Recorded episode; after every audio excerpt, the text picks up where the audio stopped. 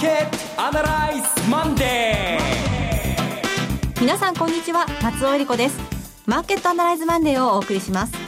パーソナリティは株式アナリストの鈴木一之さん。鈴木一之です。おはようございます。今日もよろしくお願いします。そしてラジオ日経の鎌田伸一さんです。鎌田です。よろしくお願いします。この番組はテレビ放送局の BS1212 で毎週土曜昼の1時から放送中のマーケットアナライズプラスのラジオ版です海外マーケット東京株式市場の最新情報具体的な投資戦略など耳寄り情報満載でお届けします。今日は岡崎さんお休みです。鈴木さんにですね、はい、今週の動きですとかもうバシッと切っていただきたいと思います、うん、今週大変ですよ鈴木さん。何が？いろんな要素あるじゃないですか。あります。金融政策だとねアメリカの FOMC、はい、で日本では、えー、日銀の金融政策決定会合。しかも決算発表がこれ日本では山ほど水曜日木曜日に出てきますしね。来週はそれでゴールデンウィークに入りますでしょ、はいで市場はお休みの日が多くて為替相場はどんな動きになっちゃうかなんて考えたら、はい、もう夜も眠れなくなっちゃうじゃないですか。もう夜を眠れずに今日を迎えたという次第でございます、はい、あのもうすでに鎌田さんのこの、え出だしの振りでも圧倒されているような状態なんですが、えまあ、そのあたりのね、はい、今週、えー、そしてこれから、えー、資産運用をどうしていけばいいか鈴木さんにバシッと教えていただければよろしいなと思っております。よろしくお願いします、それでは番組を進めていきましょうこの番組は株三六五の豊か商事の提供でお送りします。今週のストラテジー。このコーナーでは今週の展望についてお話しいただきますずいぶん株価が上がりましたよね、えー、先週ね。世界が上がってったのに、日本だけが上がっていなかったって。で、そこの部分を、その日本株に関しては、まあ、修正したという動きが、特に先週は顕著だったように思いますね。はい、何百円っていう単位で毎日動いてましたね。はい。あの、まあ、ちょうど1週間前、この570円、月曜日だけ下がったんですよね。はい、まあ、これは熊本、大分の大地震の影響を受けて、えー、朝方から売り物が集中したんですが、ただ、その1日を除けば、あとはすべてプラスプラスで、しかも時々大幅高というものがあったりなんかしましたからね。これは何が起きてるんですか、それは、で、上がってる環境って、これから決算発表で、新しい年度の見通しの利益ってそんなに多く出てこないんじゃないか、そんなに期待できないんじゃないかっていうのが一般的な見地のな状況で、どうしてこれ日本株上がって、それで為替は円安ドル高なんでしょうかね。あの、難しい考え方をするならば、やっぱり為替であったり、その中国経済であったり、アメリカ経済、アメリカの金利動向という部分から日本株の見通しに入ってくると、まあ、これは岡崎さんの 専門領域なんですけどね、そっちから入っていくとすごく難しく、えー、語らなくちゃならないような気がするんですよね。で、岡崎さんはそれに毎週毎週、毎日毎日挑んでるという気がするんです。で、よりあの、優しい方向からいくと、まあこれ私の分野なんですが、優しい方向からいくと、意外と今の日本株ってもう少し上がってもいいんじゃないかなっていうふうに思えてならないんですよね。もっと評価されて叱るべき。はい。で、この部分はむしろ鎌田さんとも相通ずるんですが、特に先週の、先ほどご質問にもありました、安川電機とその東京製鉄の決算発表というのが、この3月決算企業のまあ、スタート、毎回そうなんですけどね、が、これ出てきたんです。で、これが、どちらもそんなに良くないんですよね。今期の見通し。現役見通しですよね。そうです。東京製鉄なんて5割現役ぐらいの見通しだったんじゃないですか。そうなんです。ええ、で、まあ発表直後株価は大揺れに揺れたりなんか、はい、特に発表した直後なんかガーンとこう売られて始まることが多いんですが、しかしその後、うわーっと株価が下げた分をそっくりそのまま埋めるぐらいに浮上したりなんかするんですよね。ここが今、むしろマーケットでは、もう一面の心理のような気がするんですけどね。うん、そうすると、業績の見通し、現役であっても、それ、株価の水準を見れば、そんなにこれ以上下がるような水準じゃないぞっていう、そういう見方で株価を見てるってことなんですか？そうだと思います。あの、そうだと思いますというのは、いわゆる先々の経済の見通しに対して、今最も頭を悩ましているのは、投資家ではなく企業経営者だと思うんですよ。で企業経営者が先々の見通しがもうこれはわからない。っていうことは許されないんですよね。え投資家は先々の見通しわからない。だから今はやめとこう。あ投資を控えればいいわけですね、投資家は。ええ、しかし企業経営者はそんなことはできない。えー、従業員もいますから、そのご家族もいますんで。で何かしらの方針を打ち出して、日々の、まあ、営業を運転しなくちゃいけない。はい、でそこでひとまず減益を出してくるっていうのは、これはもう上等手段だと思います。企業は、会社はうちは苦しいんだと。うん、もう、もう少し経費切り詰めてシビアに行こうじゃないか。だけど、もうなんとか打開策は見つかるから、それじっと辛抱して、次の手を打つために今できることを社員みんな一丸となってやってくれというのが今だと思うんですよ。そこにおいて現役発表してくるのは、これは十分許されることだと思うんですけどね、見通しとしては。で、今週以降、もっと多くの会社が、多くの現役見通しを出してきても、株価は、こう、下にはなびかず、むしろ底堅さを増すというような考え方をとっても大丈夫なんですかね。あの、必ずそうなるとはもちろん言い切れないのですが、現役に対しては売られにくくなってるなというのが、今、大きなところで出てきた2社、先ほどの安川電機と東京製鉄の数字に対しては、少し、えー、安心できるほど、まあ、確信できたかなという。まあ、ただ、ソニーが先週末に、この、逆に減損を落としたりなんかして、現役を改めて出してきたんですね。この部分に対してはマーケットはネガティブに反応をダーンとこう示してきましたんで、やはり、もう、もう全面的に、楽観的に見ることはもちろん許されないわけですけどね。大体今、日本、日経平均の一株利益の予想値っていうのが1100円で、もしも現役でしたら、これが1100円がこう、減っていくっていうことになるんですけれども、はい、えー、それで、あの、PR で考えると、先週末の株価が大体16倍、正確に言うと15.99倍になって、この16倍に仮に乗せると、えー、去年の8月の上旬以来、えー、これ、急落する前の、以来の PER16 倍になるんですけど、その PR の水準と利益の方向性を踏まえて、日本株はこれからも、えー、上がる。というふうに見たら方がいいのか、それとも上がると考えるにはちょっと難しいよと思った方がいいのか、どっちでしょう？日経平均が上がるか下がるかってことになってくると、まあ、まあ、そこが中心なんですよね。株三六五をやる場合は、そこは完全に論点になるんですが、そうなると、企業業績だけを個々に議論していたら、やっぱりそれは追いつかないですね。まあ、もちろん、今、為替をぴっちり見通しを立てないとダメなんですが、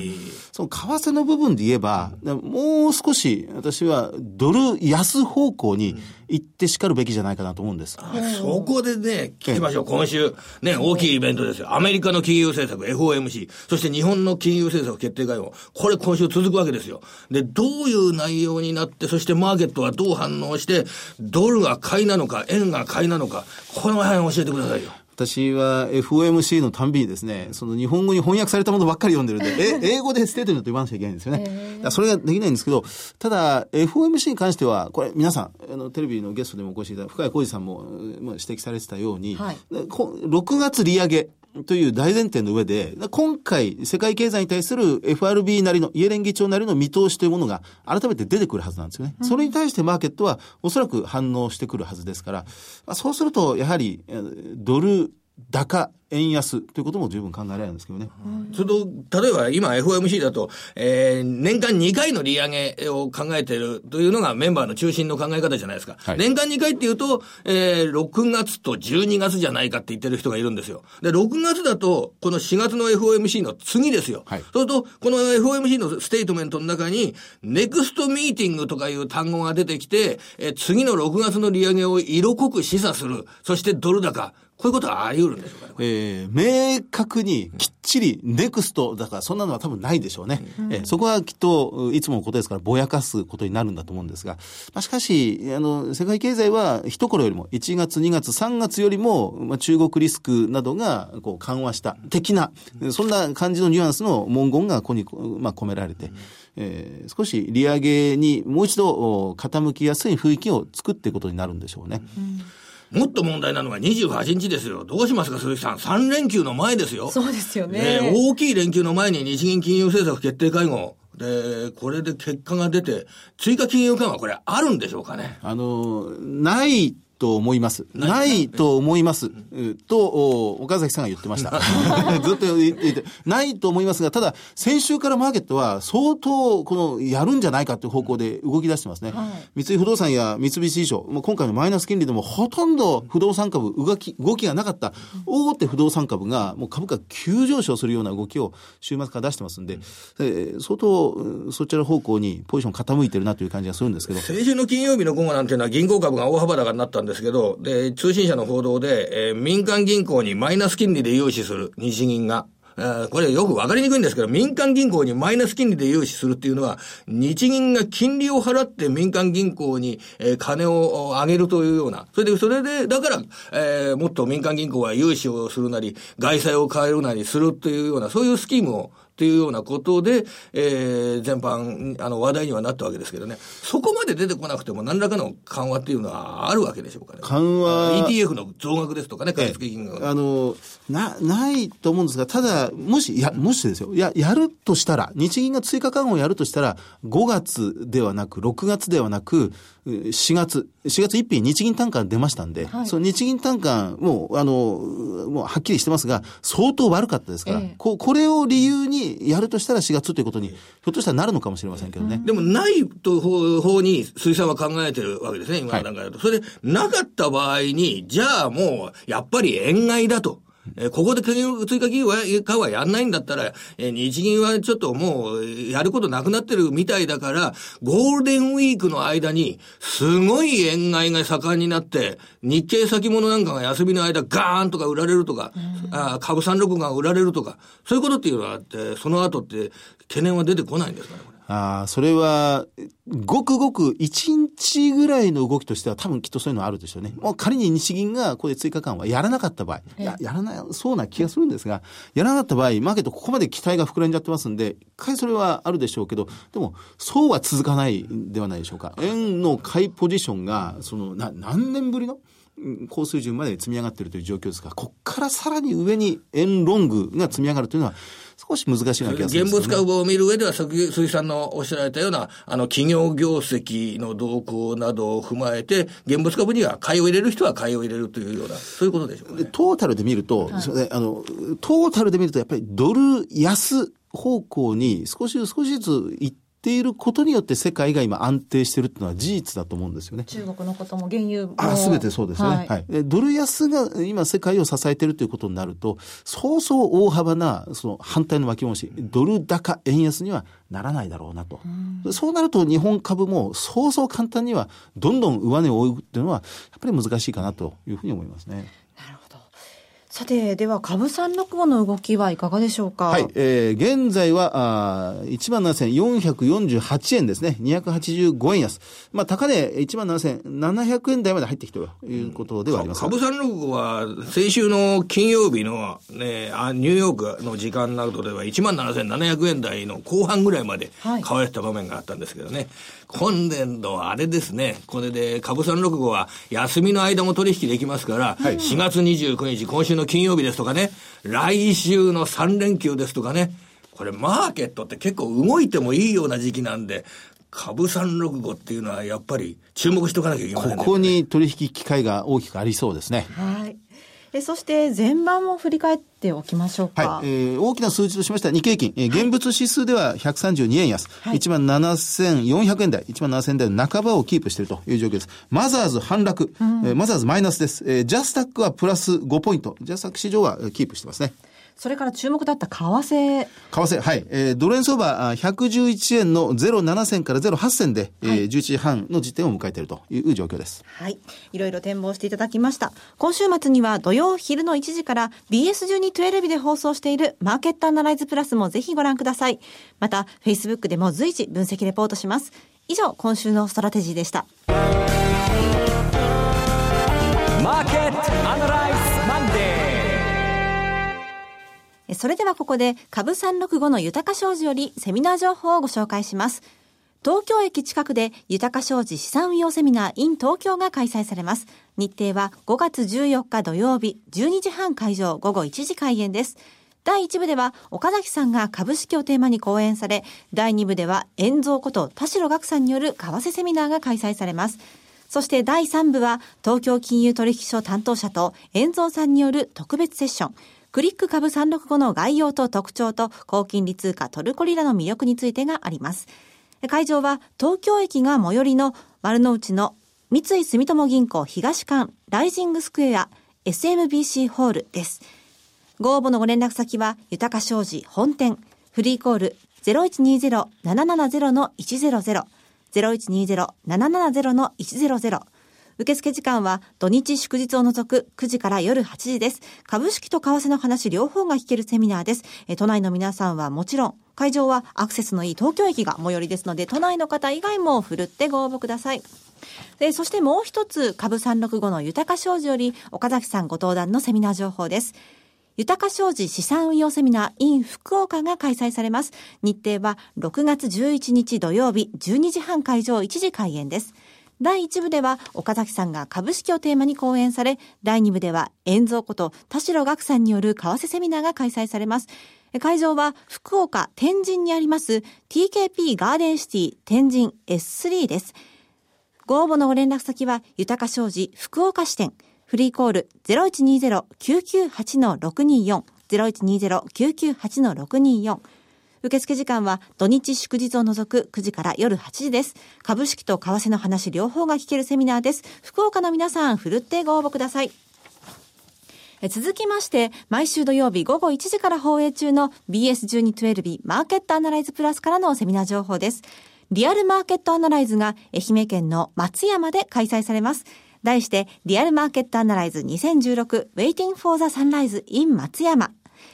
日時は5月21日土曜日、会場は伊予鉄松山市駅、伊予鉄高島屋キャッスルルームです。BS1212 のマーケットアナライズプラスのホームページよりご応募できます。BS1212 マーケットアナライズを検索していただきまして、番組ホームページからリアルマーケットアナライズの応募フォームにご記入いただくか、お電話でご応募ください。電話番号は0120-953-255 0120-953-255です。通話料無料、自動音声応答サービスにて24時間ご応募を受けたまっております。締め切りは5月9日月曜日です。松山でのリアルマーケットアナライズ初開催です。ふるってご応募ください。そして松山の1週間後、5月28日は福岡です。題して、リアルマーケットアナライズ2016 Waiting for the Sunrise in 福岡。日時は5月28日土曜日。会場は福岡天神駅西鉄ホールです。BS1212 のマーケットアナライズプラスのホームページよりご応募できます。番組ホームページからリアルマーケットアナライズの応募フォームにご記入いただくか、お電話でご応募ください。福岡の申し込みの電話番号は0120-935-055 0120-935-055です。締め切りは5月16日月曜日です。そして福岡の次は仙台です。題してリアルマーケットアナライズ2016 Waiting for the Sunrise in 仙台。日時は6月4日土曜日。会場は JR 仙台駅最寄りの仙台 TKP ガーデンシティホール B です。BS1212 のマーケットアナライズプラスのホームページよりご応募できます。こちらの応募方法は BS1212 マーケットアナライズを検索していただきまして、番組ホームページからリアルマーケットアナライズの応募フォームにご記入いただくか、お電話でご応募ください。仙台の電話番号は0120-975-724、0120-975-724です。通話料無料自動音声応答サービスにて24時間ご応募を受けたまっております。くれぐれもおかけ間違いのないようにお願いいたします。また、応募はお一人様一回限りでお願いします。個人で複数応募いただいても無効となりますのでご了承ください。仙台の締め切りは5月23日月曜日です。宮城だけでなく東北近県の皆さん、ふるってご応募ください。そして最後はテレビ番組のお知らせです。時代を彩った珠玉の名曲をジャズアレンジでお届けする本格音楽番組火曜ナイトジャジーなライブショーがいつでも無料の放送局 BS1212 で毎週火曜夜9時から放送中。4月のゲストは北山武さん。師匠でもあり父でもある北島三郎さんとのエピソードを披露。演奏は自身の曲、片栗の花を初のジャズアレンジで新たな北山武さんを見せてくれます。その他多数ゲストが出演。番組でしか聞けないスペシャルな演奏盛りだくさん。ぜひお見逃しなく。火曜の夜9時は音楽で至福の時間をお楽しみください。チャンネルの見方がわからない方はカスタマーセンターへお電話ください。オペレーターが視聴方法をわかりやすくお教えします。フリーダイヤル0120-222-318 0120-222-318 BS1212 カスタマーセンターまで。火曜の夜9時は火曜ナイトジャジーなライブショーを BS1212 でご覧ください。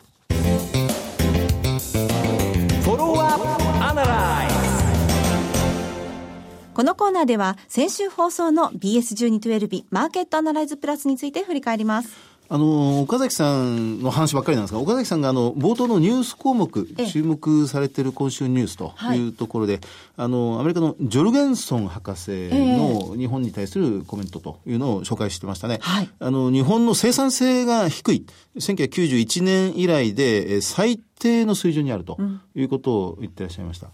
で、あの、まあ、その理由がいくつかあって、えー、円高が進んだこと、はい、それから、あの、やっぱりこの補助金でずっとこう、産業を支えてきたことの弊害が今きっと出てるということも指摘されてましたけどね。あの、もし日本というものが、あそんな大きな成長はなくてもいいんですけど、はい、その底割れ状態で全くもう、もうどうしようもないっていうことにならないように持っていくのであれば、まさにこの生産性が低いと言われているような分野、はい、これをもうちょっと改善していくだけで、いくらでも展望を開けるようなところがありましたけどね。えっと、そこで、あの、そのジョルゲンソン博士が指摘したっていう、特に非製造業、まあ、よく言われる農業、はい、不動産、電力、あるいは建設、それから卸売、小売、サービス。まさにこの日本の非製造業の分野が、ここがいくらでもなんか掘り起こしが効くんじゃないかなって気がしましたけどね。あのー、今で株価が上がってると全部ここの分野なんですよね。ここの分野のその株価が今、バカスカ上がってると。やっぱりね、ええ、IoT っていうのは結構工事、工場現場、製造業の現場などで、あの、不良品を、不良品が出る前、工場、ラインを止める前の段階で、それが有効になるっていうような、あの、使い方ってされますけど、はい、これはサービス業で、えー、例えば、えー、コーヒーを頼むですとかね、コーヒー店でコーヒーを頼むですとか、そういったところでも、えー、お客さんの、この、ね、えー、駅での動きをデータとして取って、それを50メートル先のお店として有効に活用するとかっていうことって、これできるんですって。だから利益率がね、低い低いと言われてる、この小売業とか卸売業なんていうのは、利益率をほんの数ポイント改善させるだけで、それは大変な売上の伸びに実は匹敵したりするんですよね。ででそそこの分野で、まさにその先ほど、鎌田さん触れてらっしゃる PER を高めることなく、低めることなく、まあ、株価が上げていく、まあ、その原動力になるんじゃないかなって思ったりするんですよね。それからやっぱりそのこれから非製造業ですとかの、えー、改革っていうんでしょうかね、生産性の改革っていうのが重要になるっていう話になるんでしょうね。そうなんですよ。で、まさにこの IoT っていうのは、あの、言ってみればこの産業界全体をデジタル化していこうっていう試みでありますので、はい、だそうなんで、そそまあ、難しく考えちゃいけないみたいですね。産業界がデジタル化していくと、それは今、製造業がこれまでずっとやってきたこと、はい、デジタル化によって合理化するっていう部分が、いよいよこう製造業じゃない部分にもそれが入ってくる。まあ、そうするとやっぱり、それなりにこう、伸びていく余地って出てくるんじゃないかなって、ふと思ったりします、ね、人手不足の建設業界ですとかね、えー、それらが工事をやるときの効率的な使い方ですとか、そこもまた、あの、IT 技術っていうのががあの関心の的になってるはずですもんね。はい。さてマーケットアナライズマンデーそろそろお別れの時間です。ここまでのお話は追加樹と鎌田新一。そして松尾恵里子でお送りしました。それでは今日はこの辺で失礼いたします。さよなら。この番組は株三六五の豊か商事の提供でお送りしました。